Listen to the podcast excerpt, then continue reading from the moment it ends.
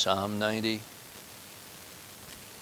I want us to note particularly the title of this psalm before we read through the words.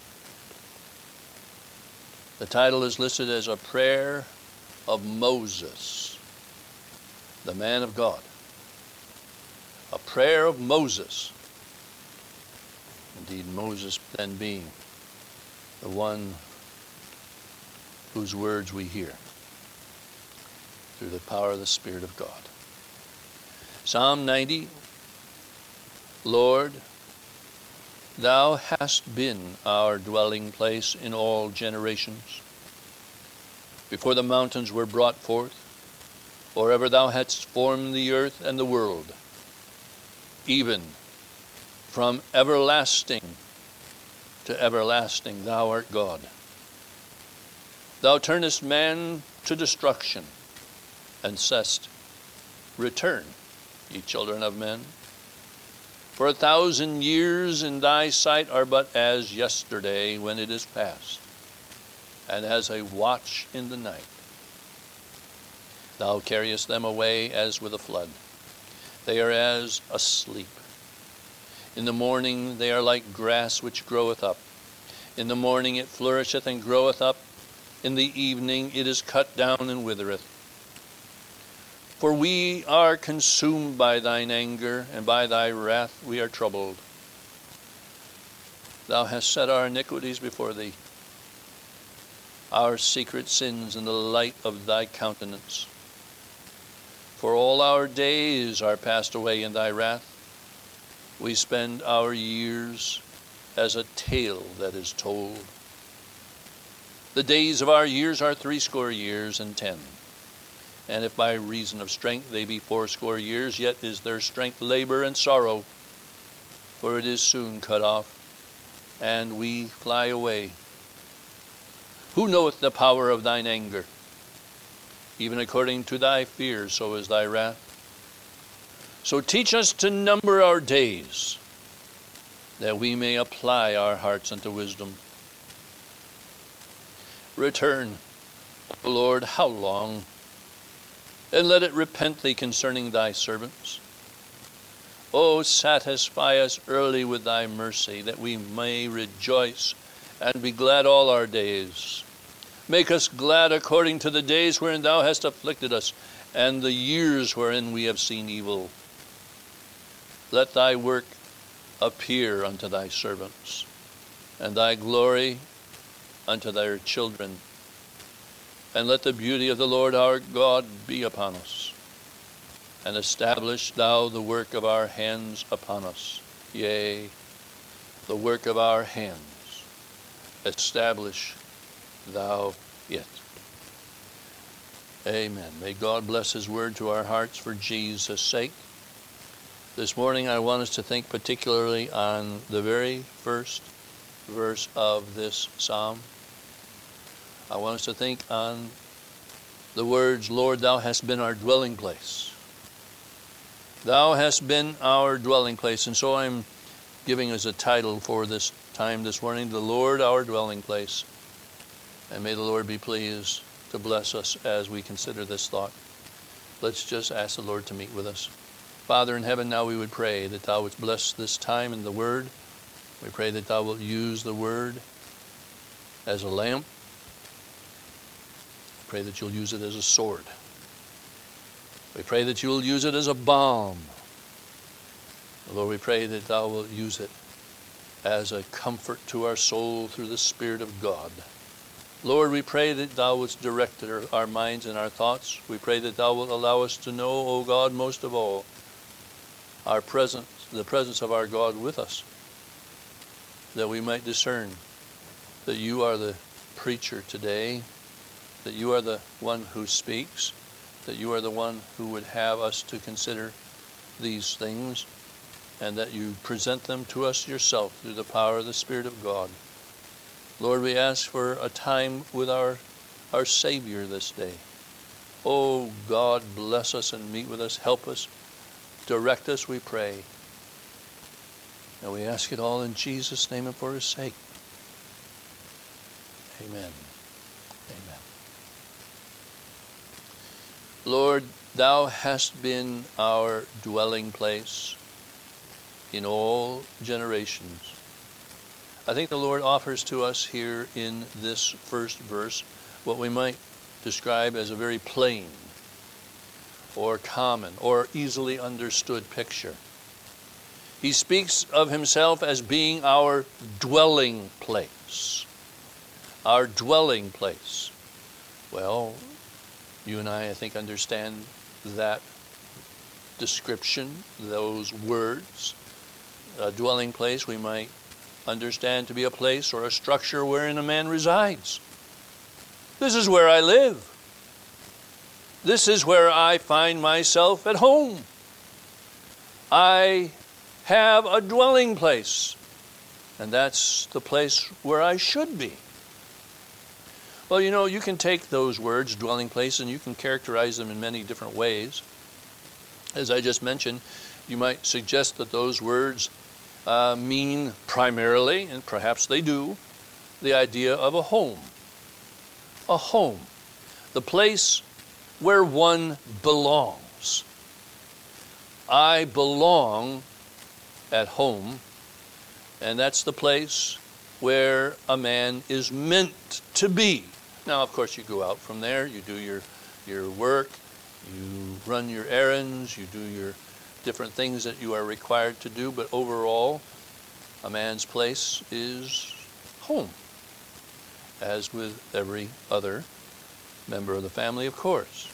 You might also take the words dwelling place and say, well, that really, not only with the idea of home, it describes the place where we are the most comfortable.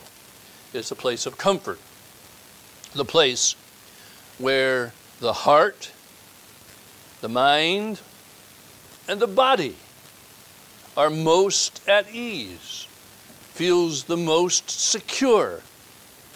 Uh, perhaps even the place where we want to be the most. So it's a place of comfort. You could also pre- present this idea that it means the place of supply, my dwelling place. I go from room to room in my dwelling place, and I find that there are things in each one that benefit me, help me, strengthen me, cause me to know comfort or rest. It was suggested to me that in thinking on this verse, maybe I should structure my sermon as to simply going from room to room and seeing what's in those rooms and maybe just making application from that. Well, I'll say, no, my mind did not go there, but I will note this that when you think of your home, if you were to think about the kitchen, what do you find in the kitchen? Um, dirty pans? Well, no, I'm not going to go there. What do you find in the kitchen? Well, you say, of course, it's the place where there's the food. How are our souls fed? Where are we fed? There's an application.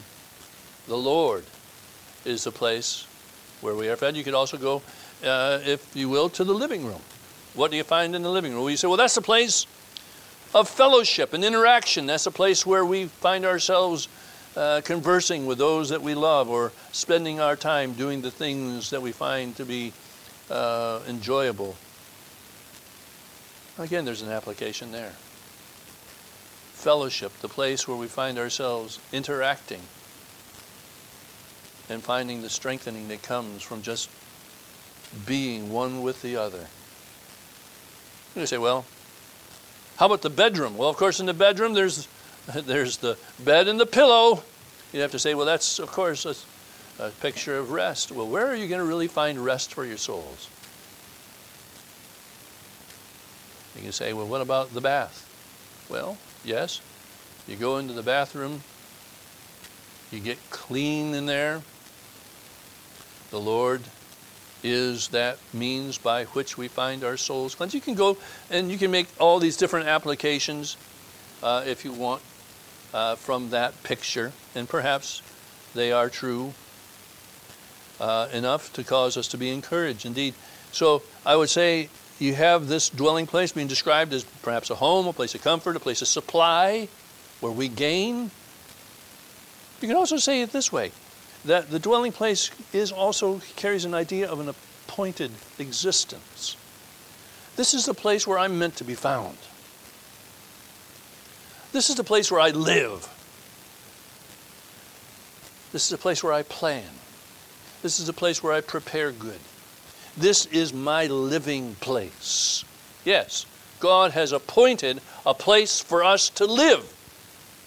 And we might say, well, that certainly is a picture then of the dwelling place of which we speak. And you might also say, then, last, uh, at least according to my little list here, it's a place of uh, the center of our interest.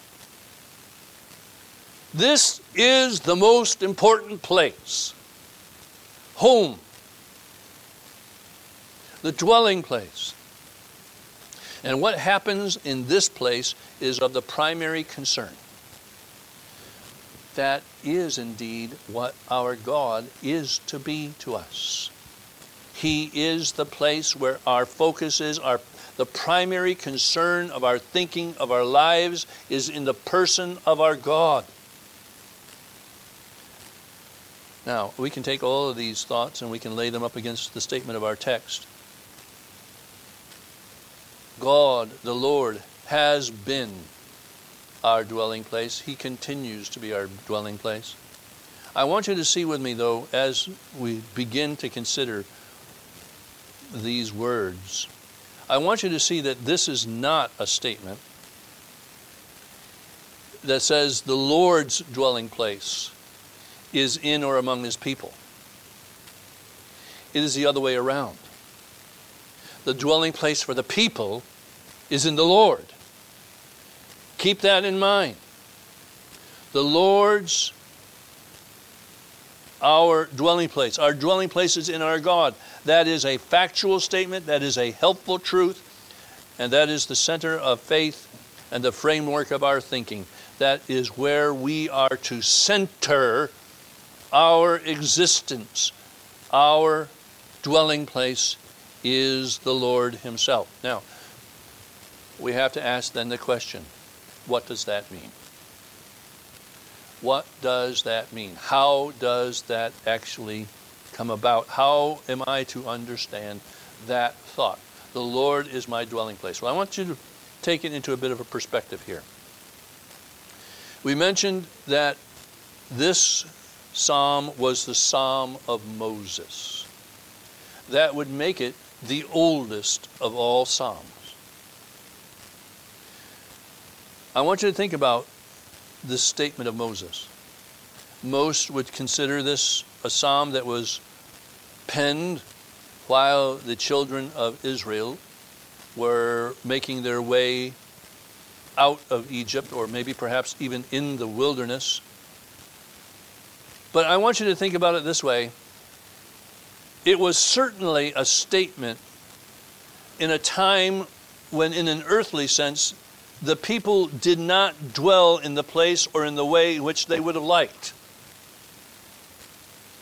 This is not a statement saying, Oh, the Lord is my dwelling place. Everything is going swimmingly for me. It's going wonderfully for me. It's all roses and um, whatever other flowers uh, are in your garden. It's, not, it's just, it's not a time of just everything is wonderful. The skies are blue and the birds are singing. That's not at all. The background of this psalm was most likely in a time of hardship, a time in which you'd have to say there were great testings, and there were afflictions, and there was deprivation of different sorts. It was a time when there was an uncertain future, as it were. Although the Lord was leading them to the land of Canaan because of their sin, how much longer do we last in this wilderness? How long do we have to go forward in this wilderness? It was not a time or a place where they thought, this is just wonderful. I want you to note that. But he also says, the Lord has been our dwelling place in all generations. You'd have to say, what's he mean by that? Well, if you just took the whole picture of Israel in Egypt and coming out of Egypt, that spans a period of 400 years. if Moses was referring to just the time in which the Lord had been their dwelling place while they were in Egypt, if that was just the, the totality of it, you're talking about a, a time frame that probably saw 20 generations over 400 years. And then you had a couple of generations that were also uh, evident there in the wilderness. So you had numbers of generations that went by. But Moses is saying in all of these times, whether it's limited to that or whether you want to say it even goes back beyond that to consider Jacob, and then to consider Isaac before him, and Abraham before him, and Terah before him, and so forth, all the way back through to, to uh, Adam. That the Lord has for his people always been the dwelling place. You could certainly take that as the meaning but I want you to, I want to stress to you this that the meaning of the dwelling place does not relate to outward pleasurable circumstances that the spiritually ignorant might label blessing. Lord, you have been good to us. We have known wonderful things. We've known the blessings of abundance, of comfort, of plenty. No, that's not what's being talked about here. But the Lord has shown himself in all the days of hardship and suffering and trial and failure to be the dwelling place where his people might come and find all things that are needed. In fact, the whole the whole of this psalm as you progress through the psalm you read of Moses saying, um, our, our days are not filled with plenty. Our days are not filled with, with that which is just good. Of course, you have the words of explanation there, what he means. So, what does it mean? So, I've got four things I'm going to say to you this morning. First, I want you to see with me this that God has made himself our dwelling place. God has made himself our dwelling place. Now, there's two aspects to that statement. The first is that God is our dwelling place. Mr. Spurgeon makes the comment that for the child of God, he will always find the Lord his God to be the place of shelter, the place of comfort, the place of protection, God preserves, and God cherishes his own. That is an unchangeable truth.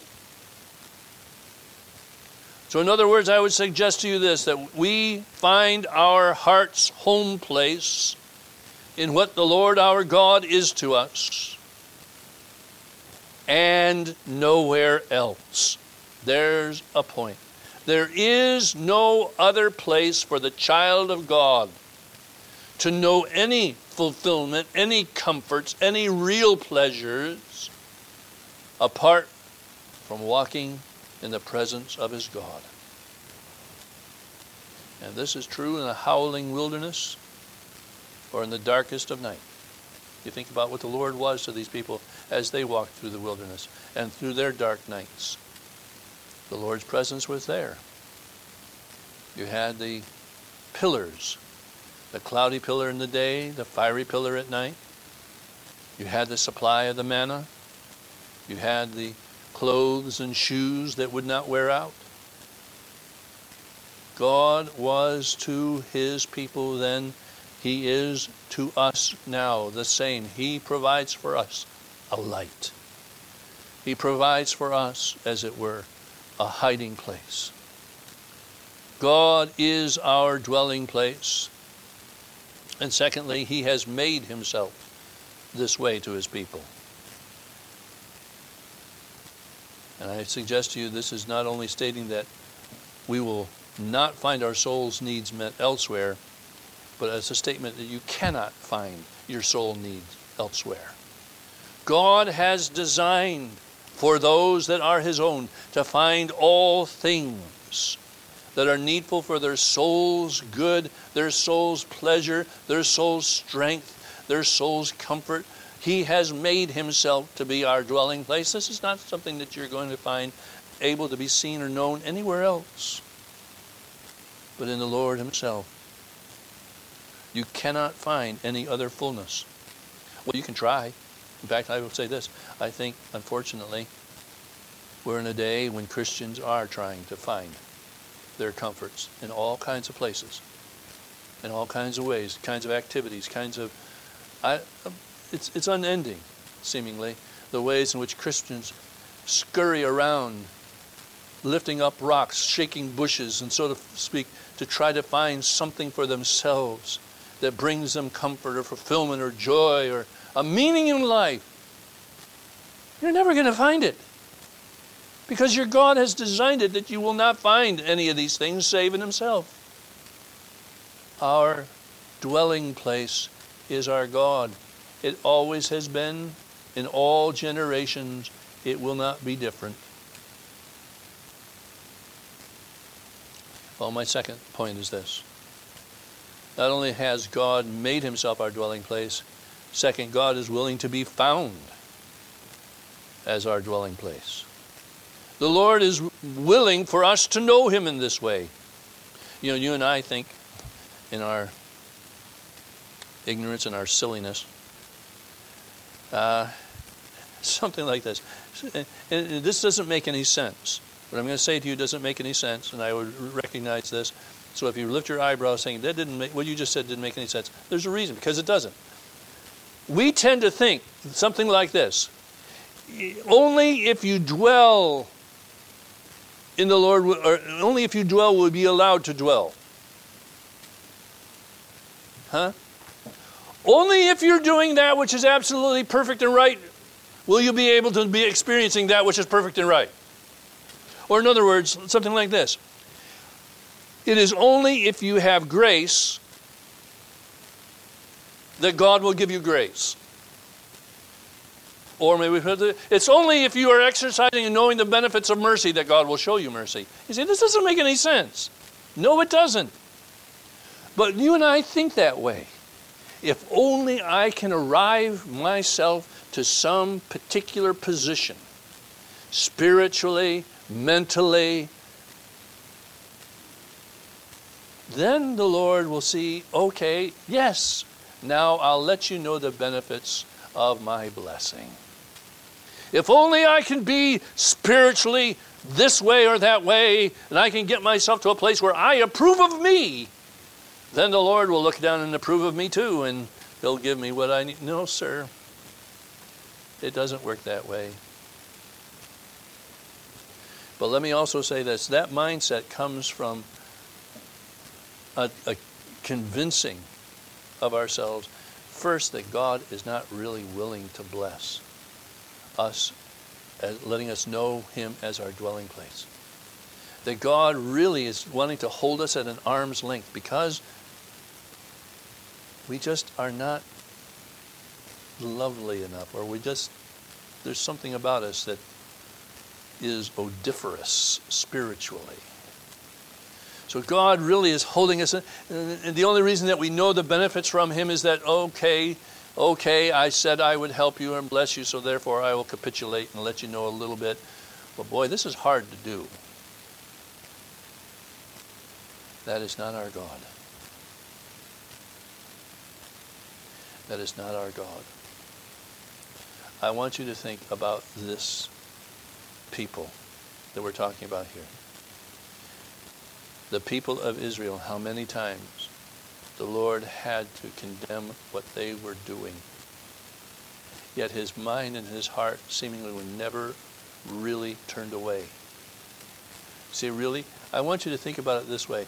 When the Lord Jesus comes in Matthew chapter 23 to that place where he looks out over Jerusalem, Jerusalem, the representative city of all that could be understood as the people of Israel.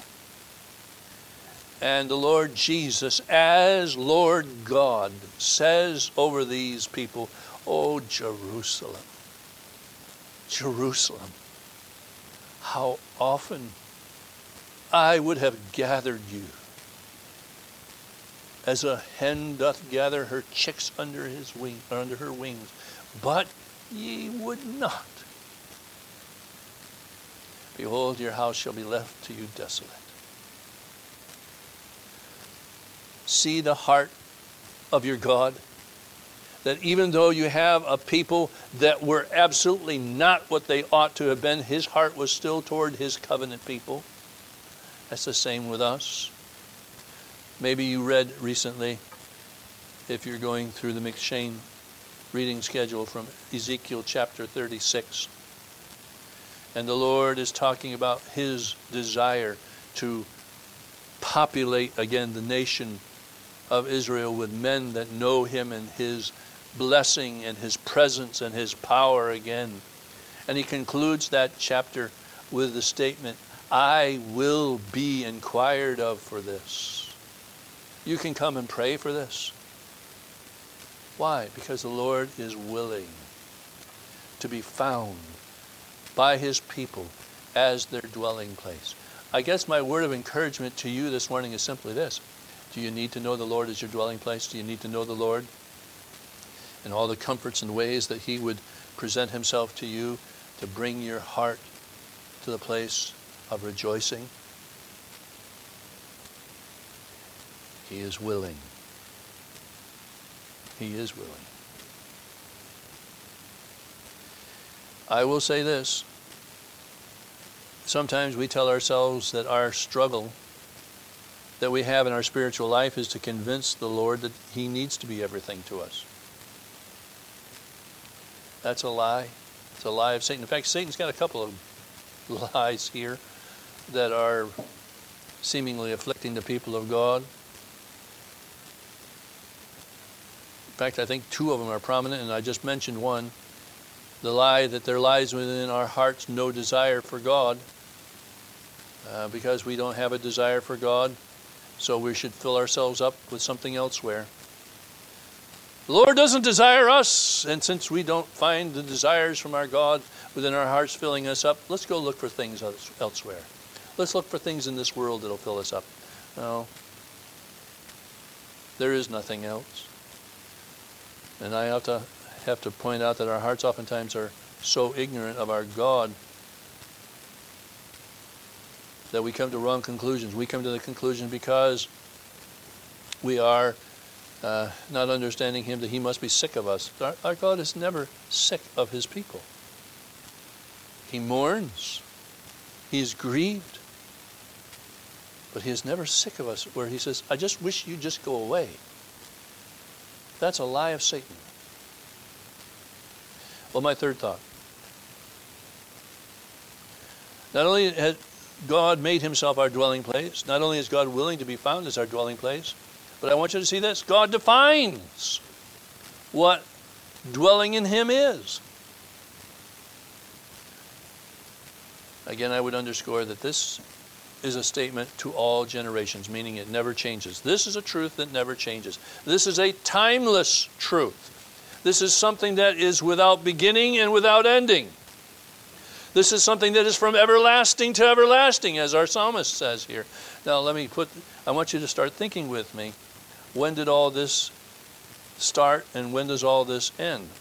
Ah, okay, here you go. When we look at this verse itself and you look at how it's worded, the first word that you actually see is the name of the Lord. This is not the word Adonai, this is actually the proper name of God. This is the word Jehovah, though this is a substitute for that. This is the covenant name of our God. In other words, here we have suggested to us by the very name of God what the meaning of what he's trying to say is. I am your covenant God from the course of eternity past to all the way through to eternity in the future. There has been a covenant that has been made between me and, to, and you because there's another covenant that's in view here. And based on that, you're going to be understanding then what I, it is for me to be your dwelling place. So I say, child of God, understand the covenant of your God. And I'll comment to that in just a moment. Let that truth that God has entered into an everlasting agreement, not just with you, but more particularly with the Lord Jesus. Let that govern your thinking. Dwell there. Let that be the place where your heart and your mind rest. God's covenant of redemption. In other words, let me say it again this way the Lord Jesus has been promised certain things based on his success. Before the foundation of the world, we read it two times this morning. Before the foundation of the world ever was, there was an agreement between the Father and the Son that the Son would receive in total, in perfection, in glory, everything that He has been promised. That includes you and it includes me if we are trusting in the Lord Jesus. Christ will receive us to Himself without spot or without wrinkle or without any such thing. A glorious church built up in Him. This has been promised to Christ. You keep that truth in your thinking. How can I deal with my God going forward? How do I have to deal with my God when I have sin in my heart that needs to be dealt with? How do I deal with my God when there's a need in my life that I need the intervention of my God for? You interpret all things in the light of this truth. Our God is our dwelling place. There's an eternal covenant. Now, I, I say that's suggested to us just by the name. The name, Lord, Jehovah. Secondly, it says, Lord, thou. That word thou is very important. It's an identification of who we're speaking with, it's an identification of our union with Him. Thou has been our dwelling place. All things that have to do with you now are true with me. Here, see it with me this way. This takes the benefits of all of God's mercies, His promises, His keeping care, and puts it not in the light of who I am, how I stand, but rather it puts it in the light of Christ. Thou hast been our dwelling place. The Lord Jesus is the reason why I will know all these wonderful things from the hand of my God. The Lord Jesus is in union with me. Let's think about it this way. Just, just go with go with me here for just a moment. We have then in the mind of God such a union with Jesus Christ that we have dwelt with Christ in his perfect life. Do you understand that when Jesus was born and reared through those youth days and then into his young man time and then into the days of his ministry, that we were in union with him. His perfect life is a perfect life that was not lived for himself, but it was lived for us. Thou hast been our dwelling place. We dwelt with Christ in the mind of God, in the person of Christ. Further, we have dwelt with Christ in his word his certain word. In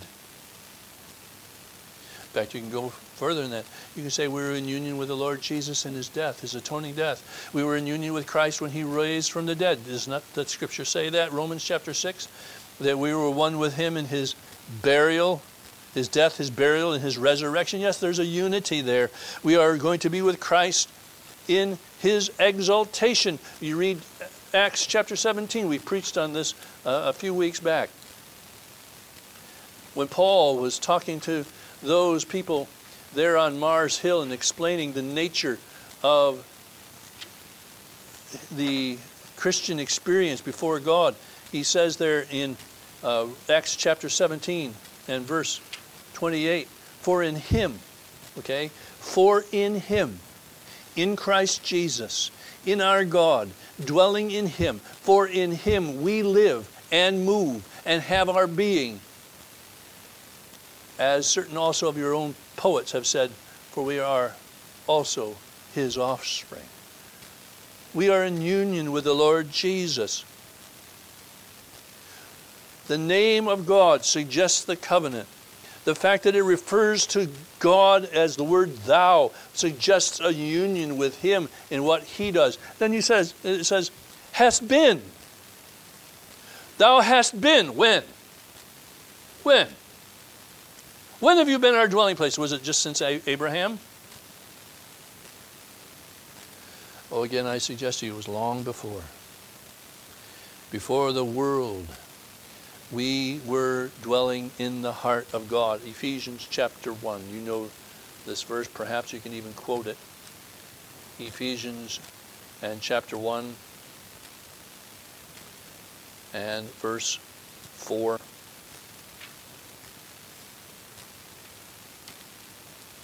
According as he hath chosen us in him before the foundation of the world that we should be holy and without blame before him in love.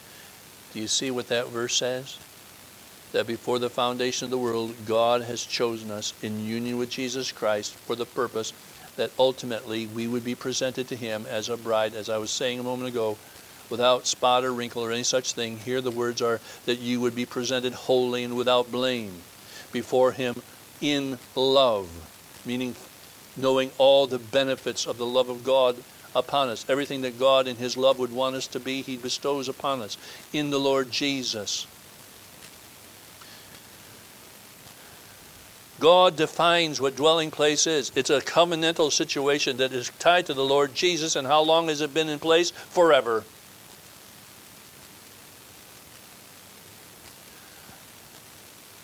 My last thought with this, we're done. I said God has made himself our dwelling place. God is willing to be found as our dwelling place. God defines what dwelling in him is. And then finally, God desires that we stay at home. God desires that we stay at home. The dwelling place. Stay at home. Deuteronomy chapter 10. You have the words that speak of the Lord's desire for his people. It says there in verse 20, Thou shalt fear the Lord thy God. Thou shalt serve, and to him shalt thou cleave, and swear by his name. He is thy praise and he is thy God, that hath done for thee these great and terrible things which thine eyes have seen. Thy fathers, oh, generations, thy fathers went down into Egypt with threescore and ten persons, and, and now the Lord thy God hath made thee as the stars of heaven for multitude. Therefore thou shalt love the Lord thy God and keep his charge and his statutes and his judgments and his commandments always. As I said, the Lord says, stay at home.